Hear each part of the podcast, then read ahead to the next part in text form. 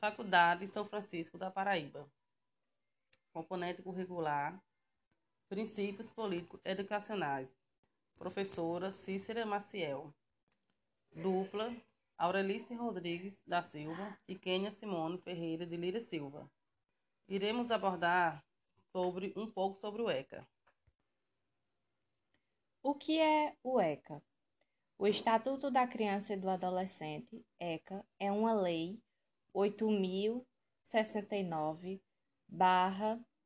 1990, que trata dos direitos da criança e adolescentes. Esse instrumento normativo foi promulgado em 13 de julho de 1990, durante o governo de Fernando Collor. O ECA reconhece que as crianças e adolescentes são sujeitos de direito em condição de desenvolvimento, portanto, devem ser prioridade absoluta do Estado. Essa lei prevê às crianças e adolescentes os direitos à vida, à saúde, à alimentação, ao esporte, ao lazer, à profissionalização, à educação, à cultura, à dignidade, ao respeito e à convivência familiar e comunitária. De acordo com o ECA, são crianças os indivíduos com até 12 anos incompletos e adolescentes indivíduos entre 12 e 18 anos. Para que serve o ECA? O objetivo do Estatuto é garantir à criança e o adolescente e os adolescentes condições de desenvolvimento moral, físico, social e mental, de modo que possam estar preparados para a vida adulta em sociedade. A proteção das crianças e dos adolescentes é responsabilidade da família, sociedade e do Estado. Eles devem ser privados de qualquer tipo de discriminação, violência, negligência, crueldade e opressão. O Estatuto da Criança e do Adolescente faz valer o disposto no artigo 227 da Constituição de 1988 e segue as diretrizes da Convenção sobre os Direitos das Crianças das Nações Unidas. O Estatuto é composto por dois livros. O livro refere-se à parte geral, que vai do artigo 1 ao artigo 85, e trata dos direitos fundamentais e da prevenção à viola violação dos direitos.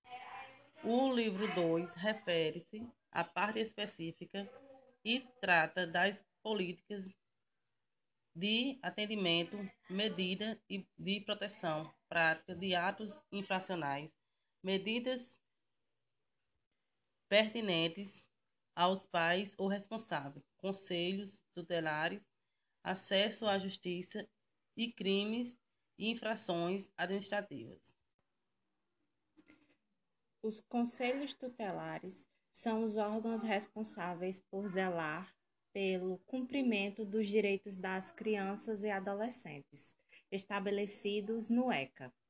Os conselhos têm a obrigação de atender as crianças e adolescentes e os pais ou responsáveis e informá-los sobre seus direitos e deveres. Todos os municípios devem contar com, pelo menos, um conselho tutelar que é composto por membros eleitos pela comunidade, respeitando as disposições legais para as eleições e posse. Sempre que houver suspeita ou confirmação de casos como maus tratos, exploração, violência ou negligência, é possível realizar uma denúncia, anônima ou não, no Conselho Tutelar da cidade. Atos infracionais do ECA. O artigo 103 do ECA determina que qualquer conduta que fosse considerada crime ou, ou contravenção penal por um adulto é um ato infracional se cometida por criança ou adolescente. Para os casos de atos infracionais, o ECO estabelece a adoção de medidas protetivas e medidas socioeducativas, sendo as medidas socioeducativas passíveis de, de aplicação apenas aos adolescentes. Isso significa que, se uma criança cometer um ato infracional, a ela cabe apenas a medida protetiva. Veja quais são as medidas protetivas e as medidas socioeducativas. Medidas protetivas: encaminhamento para os pais ou responsável, matrícula e frequência na escola, participação em programas de auxílio familiar, tratamento médico, psicológico, psiquiátrico e toxicológico, colocação em família substituta, medidas socioeducativas sem privação de liberdade.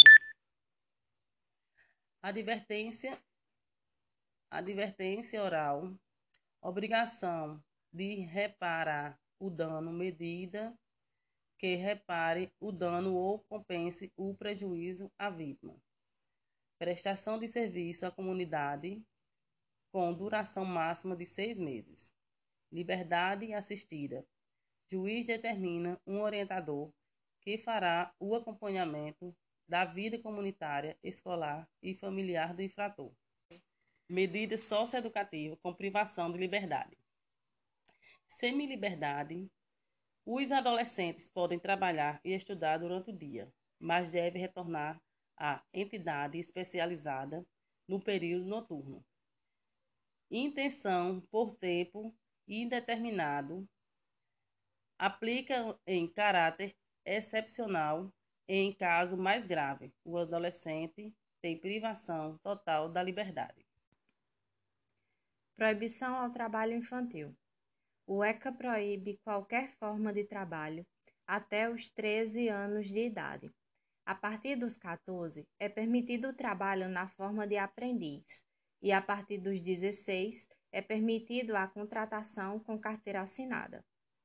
Na modalidade de aprendiz, o adolescente deve trabalhar em carga horária reduzida, deve estar matriculado em um curso técnico e não pode realizar atividades que prejudiquem seu desenvolvimento ou que interfiram nos estudos.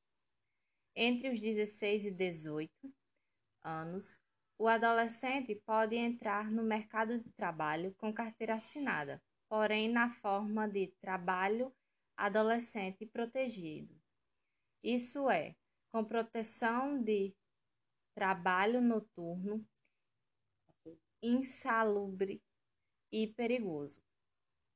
Também não são permitidos às adolescentes as atividades da lista TIP do Decreto 6.481-2008, que estabelece os, as piores formas de trabalho infantil. Os 10 princípios dos direitos da criança. Toda criança deve ser amparada por direitos fundamentais de, a garantir sua proteção e pleno desenvolvimento como indivíduo. Para isso, a criança deve ser considerada como prioridade e deve ter acesso a direitos como saúde, alimentação, educação, dignidade, segurança, bem-estar, convívio familiar e social.